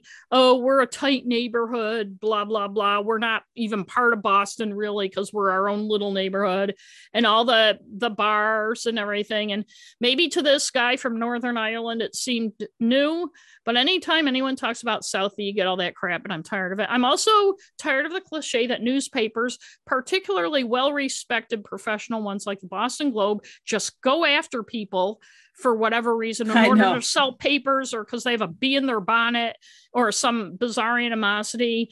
And maybe in Great Britain, where the documentarian comes from, that happens. But if for the most part, it doesn't really happen here in the United States, unless there's a good reason to go after somebody. I think dozens of murders and running a crime cabal for decades is a good reason to write about somebody. I don't know. But it's a very simplistic way to look at newspapers. So that's minus one for narrative cliches. Racial gender obtuseness, minus one. They can't talk about South Boston and politicians and everything else without talking about busing. I'm not going to give a seminar here on busing for people who don't know about it. Google it. Basically, because Boston was such a racist and segregated town, a judge in the 70s determined that children would be bused to other neighborhoods to unsegregate the schools because because, and of course, this documentary doesn't point it out, because politicians like William Bulger weren't going to fucking unsegregate them themselves. And the people of South Boston did not want Black people in South Boston. This is probably the only time in the documentary they have Black people, and some of them make very good points. The overwhelming part of this little part about busing is white Irish people, even Shelley Murphy from the Boston Globe. Oh, we're not racist. It's kind of sad that everybody thought we were racist. No, you're not racist. You just don't want fucking Black people in your neighborhood. and actually, one of the Black people makes the point because the white people are, we're not racist, but our school is right here. So why should our kids be bused? across the city. Well, somebody, one of the black people makes the point people all over the country take a school bus to a school that's not near their house.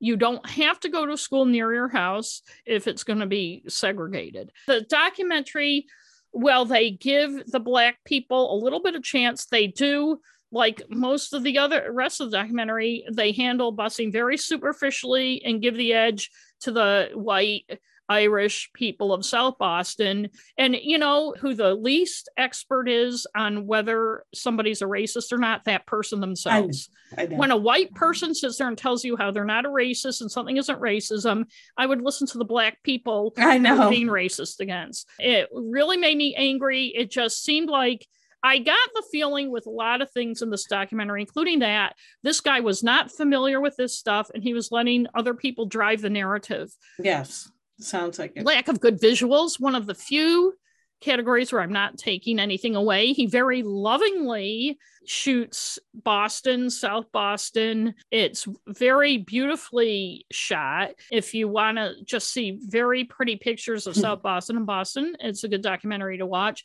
Some of the shots are way too long, like Billy Bulger pensively sitting on a bench at the Did he make tea? beach he may have, but I may have been too. Mm-hmm. I didn't even, I can't even tell you if there was a tea kettle, but I bet you there was. And also, just because of who the two guys, the two Bulgers were, there's plenty of video and news footage. So the visuals were fine. Missing pieces, I'm taking away a point. First of all, the one thing that made me realize, uh, although I was already feeling it, that the person who made this documentary didn't know his subject well, is he was interviewing Kevin Weeks, who was one of Whitey Bulger's little foot soldiers who helped him with his murders and all sorts of stuff. And Kevin Weeks was going on about how they had gotten so much money from some new drug dealer and blah, blah, blah. And it's the only time in the whole thing you hear the documentarian's voice. And he goes, What? Were you bribing him? And Kevin Weeks just laughed and said, Bribing him? We didn't fucking bribe anybody. I'm like, This guy doesn't know how crooks, at least in America, make their money, which is shaking people down and making them pay protection. If a drug dealer comes into your territory, he's going to have to pay you millions of dollars or he you're going to kill him. I don't expect everybody in the world to know that. I mean, I know it. Anybody who's watched if you're The doing a documentary knows it. about All right, it, if you're doing a documentary about a mobster, it, you should certainly know before you sit down with Kevin Weeks how Whitey Bulger made most of his money. When he was caught, he had 850 grand stuffed in a fucking wall in his apartment. Where do you think that money came from?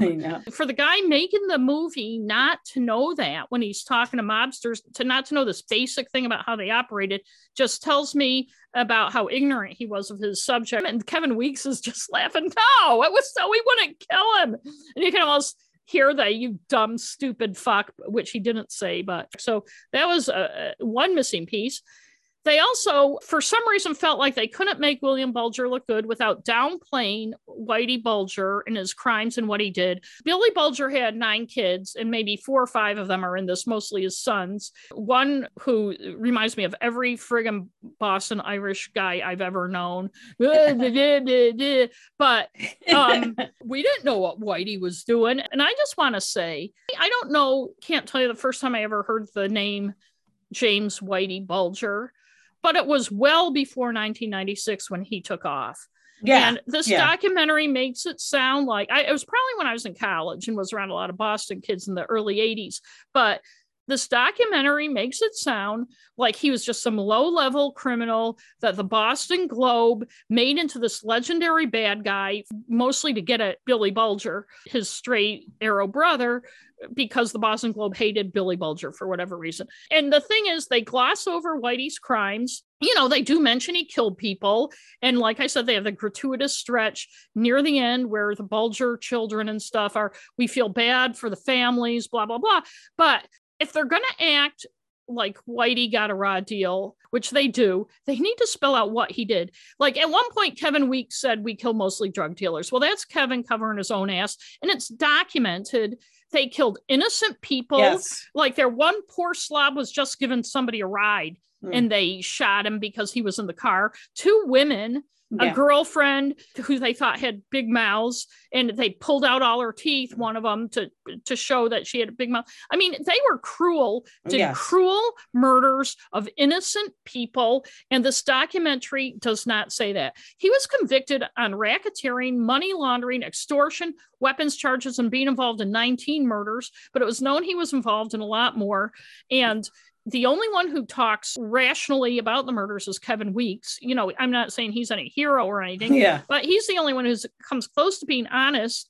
And William Bulger's children say, We don't know what Uncle Jim was doing. I don't think anybody ever said they did know what Uncle Jim was doing, but that doesn't mean that Uncle Jim wasn't doing what he yeah. Was doing. Yeah, I was going to say, now that you know what he was doing, right. you can't deny it. Right. They also, the documentary also implies that Whitey wasn't really an FBI informant, but the FBI kind of made that up to cover its ass on. And I won't go into complicated stuff, but after he was caught, for people who aren't familiar, it came out that he was for decades an informant with the FBI, including one agent who was a Southie native, John McCormick, and that the FBI turned a blind eye to his crimes, including the murders, because he was giving them information, even though it wasn't really that useful information. Yeah. And the documentary implies that this wasn't true. Like the FBI made a bigger deal about him being informant than any of his crimes. And well, the reason they did that was because they were trying to show that they that it was some rogue agents and whatever,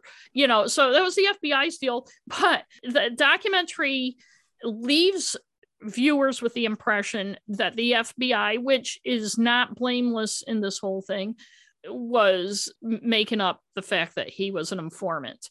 And that's just not true. It's documented, it's well known, and it happened. And that is a deliberate inaccuracy on the part of the documentary, unless the documentarian was being led around by the nose so much. They also don't tell the whole story about how in the early 2000s, William Bulger was testifying before Congress about knowing where his brother was. He had testified before a grand jury a couple years before, which they gloss over and got immunity. And grand jury proceedings are secret. When he was testifying before Congress, it was public and he didn't get immunity. And it makes it look like William Bulger was the victim of some big witch hunt and shit.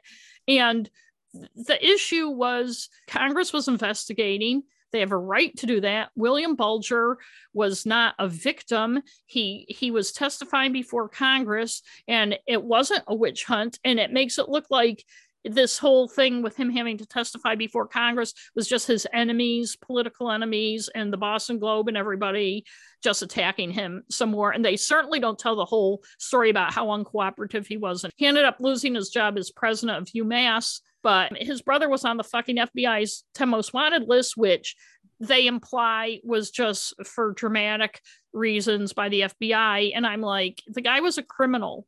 No, and the documentary kept just kind of glossing over it. Like it contradicted itself in a lot of ways. Inaccuracies, anachronisms, no anachronisms. I'm taking away a point mostly for a lot of the stuff I've already mentioned which is inaccurate. Busing, the fact that they're trying to portray Whitey Bulger is not that bad. He was basically a creation of the Boston Globe. Mm. You know, nobody ever heard of him until he took off, blah, blah, blah. Storytelling minus one for the same reasons. The missing pieces and the slant it glosses over Whitey Bulger, misrepresents his crimes and his guilt, contradicts itself by his nephew saying, Yeah, they feel bad for the victims. But on the other hand, the Boston Globe made it all up. And I am oversimplifying, but it feels like the documentary doesn't really know what it wants to say. It wants to defend William Bulger and build back up his reputation and it wants to acknowledge because it has to that Whitey Bulger was bad. But on the other hand, it wants to say Whitey wasn't that bad and that it's mm. unfair of everybody to connect William Bulger to his fucking brother. They do have Shelley Murphy from the Boston Globe who wrote a Whitey bio, but other than her, and I don't know how much her comments were edited, but she doesn't really come out and contradict any of their stuff. And then they have like people like Michael Dukakis, who was a presidential candidate and he was governor of Massachusetts, Bill Weld, who was a U.S. attorney and governor of Massachusetts, and people like that talking about mostly William Bulger. Michael Dukakis saying, well, you know, we weren't talking about Whitey Bulger and stuff. We were in the state house talking about politics, blah, blah, blah.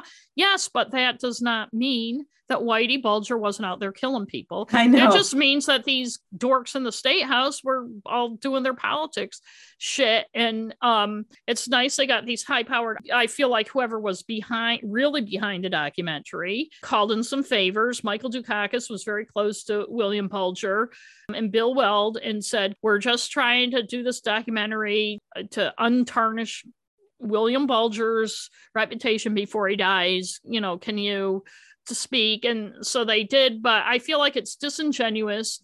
The whole documentary, I don't know, it just doesn't have any depth and it just constantly contradicts itself.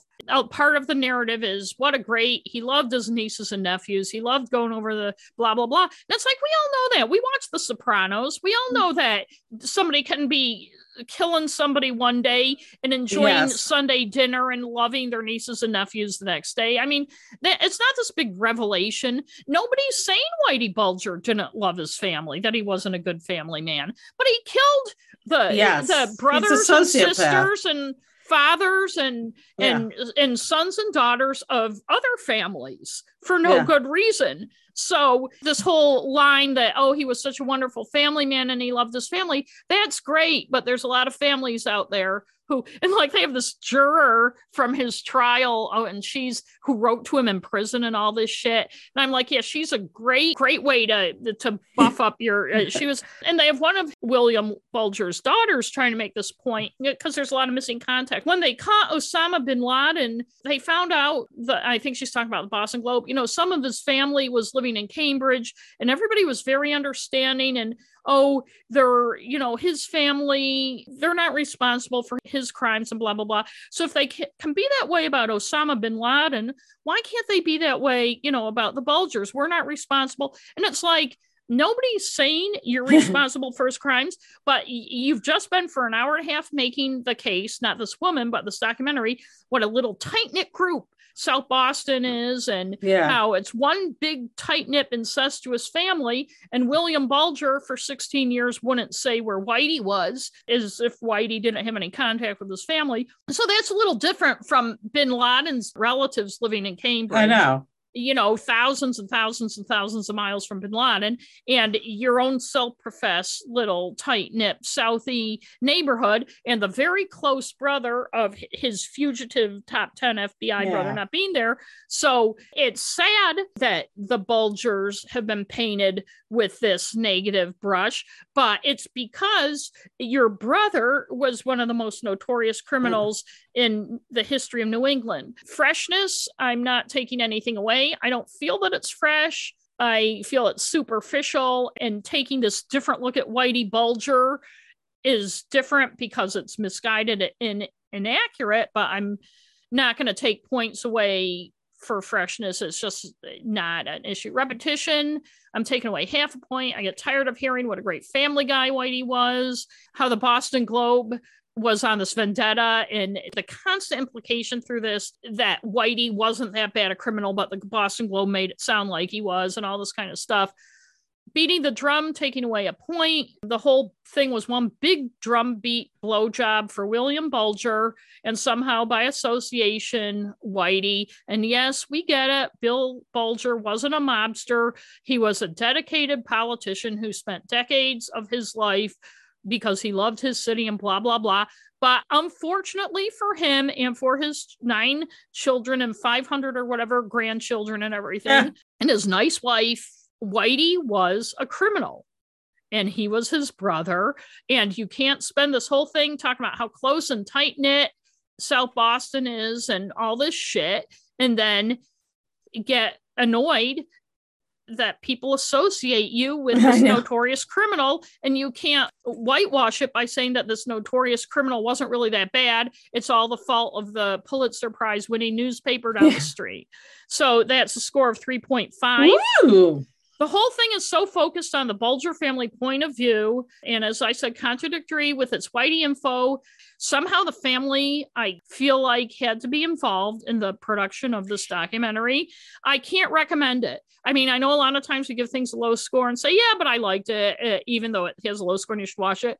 Because if you know anything about Whitey Bulger and the history and uh, William Bulger and everything, it's going to frustrate you and if you don't know anything about it, it's going to paint an accurate view of Whitey Bulger that is dangerous. There are more, many more people in Boston whose lives were ruined by Whitey Bulger than the nine Bulger kids and William Bulger. And they kind of say that at the end. And my feeling was, then what is the fucking point of this documentary? It's revisionist history at its worst. It's not a good documentary. Ooh. I you can watch it with the volume off to see the beautiful shots of Boston, but that's about it. Well, I won't watch it. He's a fairly well recognized documentarian over there. I looked him up just to see who the hell this guy was. And but when he didn't fucking know that they make money by oh protection money yeah. Protection money. It's like haven't even watched like a like the a gangster movie or, or the godfather or the sopranos or or read a story? I mean how can you be oh and there's another thing. There was a notorious another notorious mobster pat nee who they interview on here and he was another especially in the 80s and 90s and they mentioned him in the gardner yes documentary yeah. accurately and stuff and they interview him on this and it just says like acquaintance of whitey bulger and it's like it's like this is another fucking organized crime murderer just because something's a documentary i mean you've seen it with yeah. other ones. Right. It's how you present you can present facts but right. what you leave out and what you how and, you say stuff. and of course william bulger's family's gonna feel bad about how they're i'm portrayed. sure they get shit all the time with that uh, name but in boston. that doesn't mean whitey bulger wasn't what he was. And that to me, that's the biggest thing. It's an insult to the families of the people he murdered and all that gratuitous towards the end. Well, we do feel bad. Our heart goes out to the victims' families, blah, blah, blah. Well, if you really felt that way, you wouldn't have made this fucking documentary, or it would have been the original boring ass shit documentary about William Bulger. He was a long time politician who had a lot of influence in Boston for decades, but I can't see that being an interesting documentary yeah. to make. You could make an interesting documentary if you with an accurate depiction of Right. both of them. It would have If to the have family's that involved, you're not going right, to. right. And a lot of it is the oldest son, Jim, driving around bitching about shit. And of course, Mm. there's the old bitching about, well, Southie's not the way it used to be. And I'm like, oh, because there's like black and Asian people living there now. and there's actually bars that somebody can go in without getting their face punched in because they're not a local Irish person. And by Irish, for our listeners, I mean Irish American. I was going to do my NNW on something else, and- but I kept watching that because I'm like, I have to give my opinion on this documentary. And there you go. Nice. So I guess we should go. Yes, I have to get up for work in the morning. Then I have Yeah. to drive. I have to work a couple hours, and I'm driving to Boston. Ah, lucky you. I'm, I'll try. I'll go by Southie for yeah, you. go by Southie and, and, and punch someone in the face. yeah, I know. And hey, and everybody too, thanks for the six years. Thank you, everybody. We're just getting I started. even though there are, you know, we're listening to some of our other main podcasts, I think we're one of the oldest ones. yeah, we are. And we're one of the oldest. We're old. Our ages are old. That's too. right. Although that lighthouse guy might be. I'm not talking about just the murder ones. Right. That guy that does lighthearted for the Mm. lighthouses. Mm, that sounds awesome. Actually, that sounds like it might be an interesting But one. anyway, uh, we should probably go because look how late it is. Yes.